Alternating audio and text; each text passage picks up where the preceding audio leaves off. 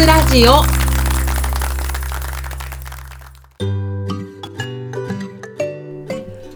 始まりました。聞くワイン若津ラジオ。この番組は3000円台のワインをこよなく愛する3000円ワインの民マスタヤがワインにまつわる活動である若津について論理に語る番組です。ワインが好きな方そしてこれから好きになっていく方に向けてまるで美味しいワインを飲むように美味しいワインの世界をお耳にお届けする番組となっております。ということでパーソナリティを務めます3000ワインの民マスタヤと申します。どうぞよろしくお願いします。それでは若津ラジオ第6回始めてまいりたいと思います。さて皆さんナチュラルワイン好きですか？ナチュラルワインって聞いたことある方結構いらっしゃるんじゃないかなと思います。もしかしたら今このナチュラルワインっていうタイトルに惹かれてこの回から聞いてくださってる方もいらっしゃるかもしれません。はじめまして私マスタヤと申します。どうぞあのねそのあたりに座布団でも敷いてゆっくり気楽にお聞きいただけたらと思います。でそのナチュラルワインなんですけどね。えちょっと前に雑誌ブルータスで特集が組まれたりですとか、まあ、次々と新しいナチュラルワインショップができたりとか今完全に熱いジャンルなんですよね。人気があって手に入りにくい生産者の方もいらっしゃいますし、まあ、高級ワインも出ておりますし中には飲むならナチュラルオンリーですみたいなナチュラルワイン強火勢の方もいらっしゃってもうねワインの一大ホットジャンルなんですけれども今日はそんな流行りに乗ったテーマ題してナチュラルワイン好きになりたい。えー、好きじゃないんかい。まさかの好きになりたいワインをテーマに掲げる若津ラジオ。フリーダムですね。まこの回から聞いてくださってる方を全員置き去りにするつもりかっていう感じの番組構成になっております。ごめんなさい。そう。マスターやナチュラルワイン好きになりたいんです。なりたいってことは今はそうじゃないってことなんでしょうか。まずはちょっとそんな話からお聞きください。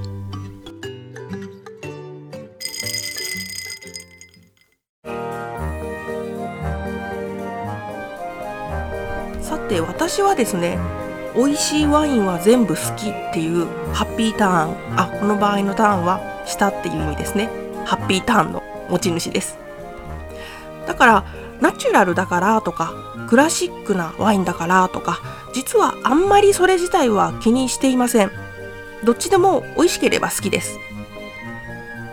クラシックなワインでも実はナチュラルと呼ばれる作り方、まあ、例えばビオディナミ農法によってブドウを栽培して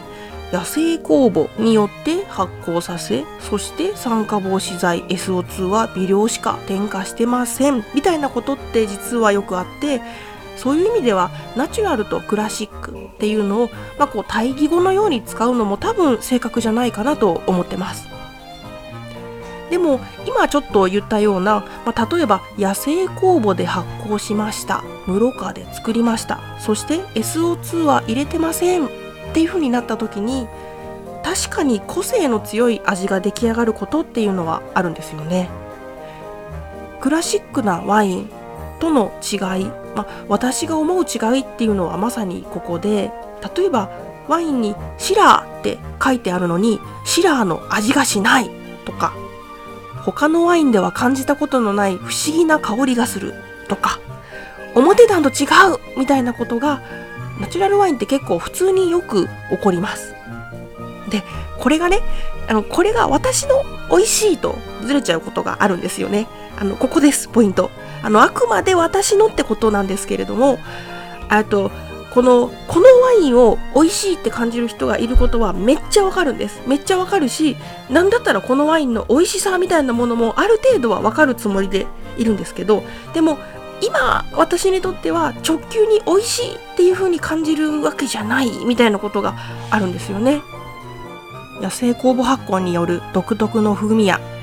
SO2 無添加からくるかすかなワインの変化ここに対してうんこれは美味しいではないかなって思う確率が多分ちょっと高いんだと思います私。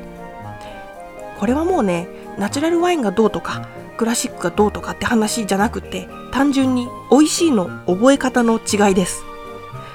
あのですね私が毎週のように通っている近所のワインショップがあるんですけれどもこのショップがブルゴーニュが得意分野なんですね。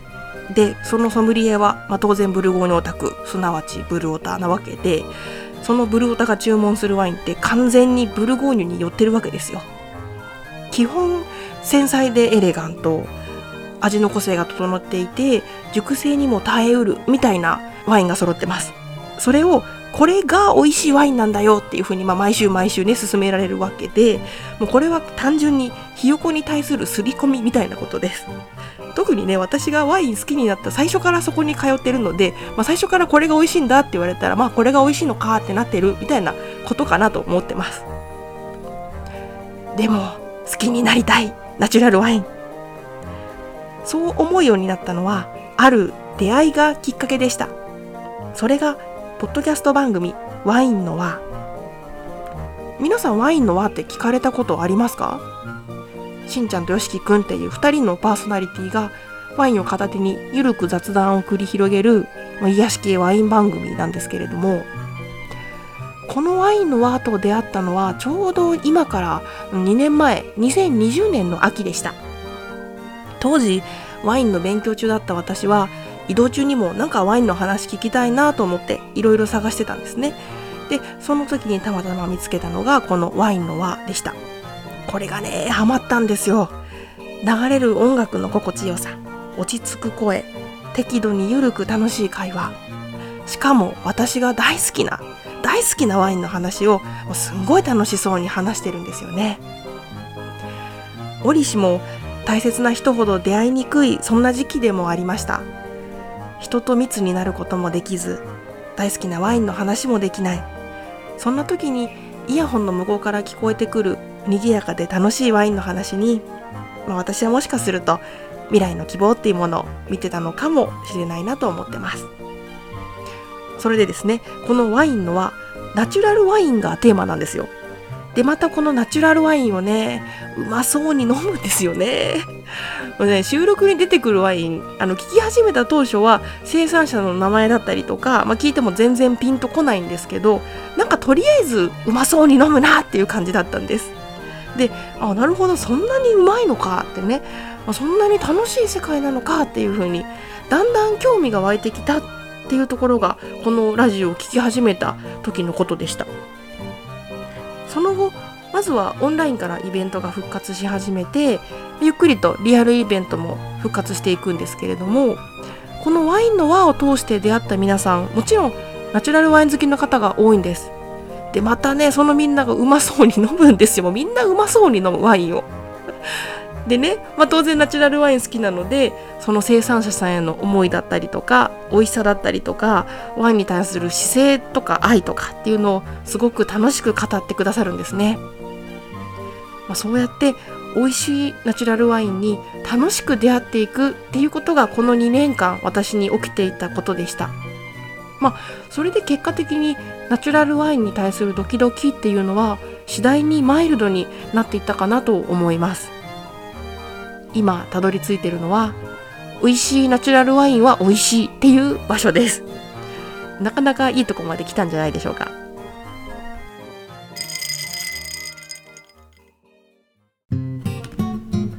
こうして思い出してみると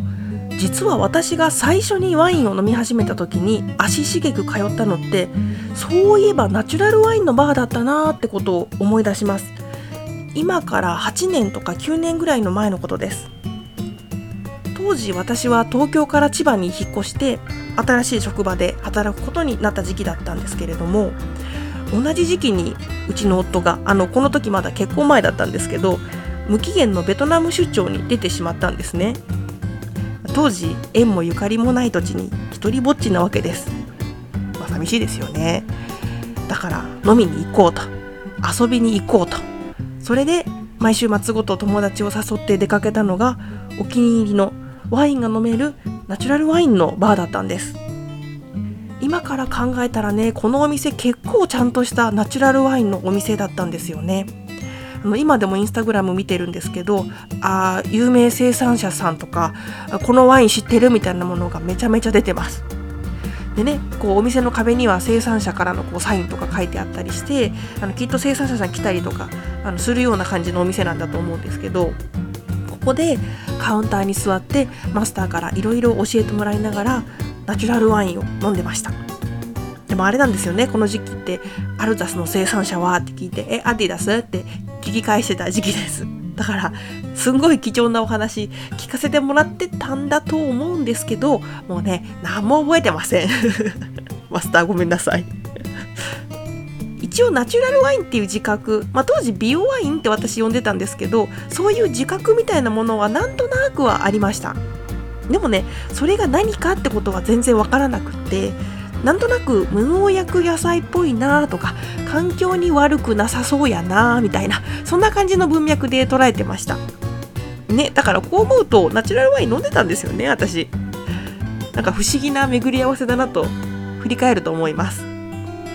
このお店のおかげでワインの話を聞きながらワインを選ぶっていうことがとっても好きになりました。その後お店でワインを頼んだりとかワイナリーに出かけたりとかするようになっていったので、まあ、実は私にとってのワインの原点原体験っていうのはナチュラルワインだったんだなと思います。クラシックワインが私の育ての親だとしたらナチュラルワインは生みの親みたいなものかなと思ってます。当時仕事にもなれず知り合いもいない土地で毎週末ごとワインを飲んでたあの頃。20代だったので若かったし体力もあったし何せ元気でした。ワインは当時の私を支えてくれた仲間同士みたいなものかなと思ってます。そこにナチュラルワインがあったこと私は多分一生忘れないと思います。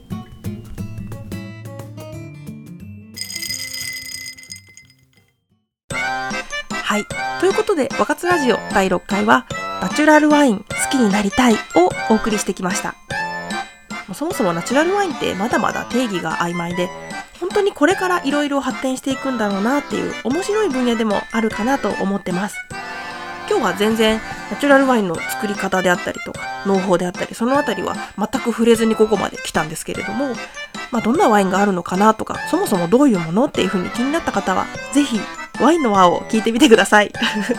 まさかの人の番組に丸投げするっていうね。でもね、あ、そうそう、近所のソムリエから教えてもらったナチュラルワインの見分け方っていうのがあるので、ちょっとそれだけ分かつに役立つのでお伝えしておきます。えっと、エチケットに植物か虫の絵が描いてある。えー、まさかのエチケット。もうちょっと栽培のこととか教えてよって感じなんですけど。でも、これね、案外使えるんですよ。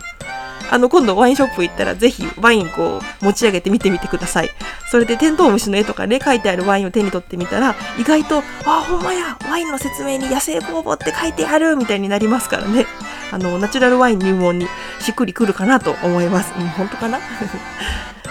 最後にお知らせです。11月19日土曜日のお昼にワインのインポート会社で働かれているアキモさんと3000円ワイン会若津ラジオの公開収録を行います。わ若津にまつわるインポーターのお仕事について深掘りしていこうと思いますので、ぜひその後の配信もお楽しみにしてください。ちょっと参加の方はもう締め切っちゃったんですけれども、まあ、こんなイベントの案内とか時々出したりしますので、えぜひ私の Twitter とかフォローしていただけると嬉しいです。というわけで、番組の配信は毎月どこかの金曜日となっております。ご感想は若津ラジオのホームページのお便りフォームからお気軽にお送りください。また、ノート、ツイッター、インスタグラムもやっておりますので、3000円ワインの民と検索してみてください。番組の公式インスタグラムもやっております。フォローよろしくお願いします。それでは、若津ラジオ第6回、今回も美味しいワインのお話がお耳にお届けできたでしょうか？それではまた次の若津でお会いいたしましょう。3000円台のワインをこよなく愛する3000円ワインの民、マスタヤがお送りいたしました。バイバーイ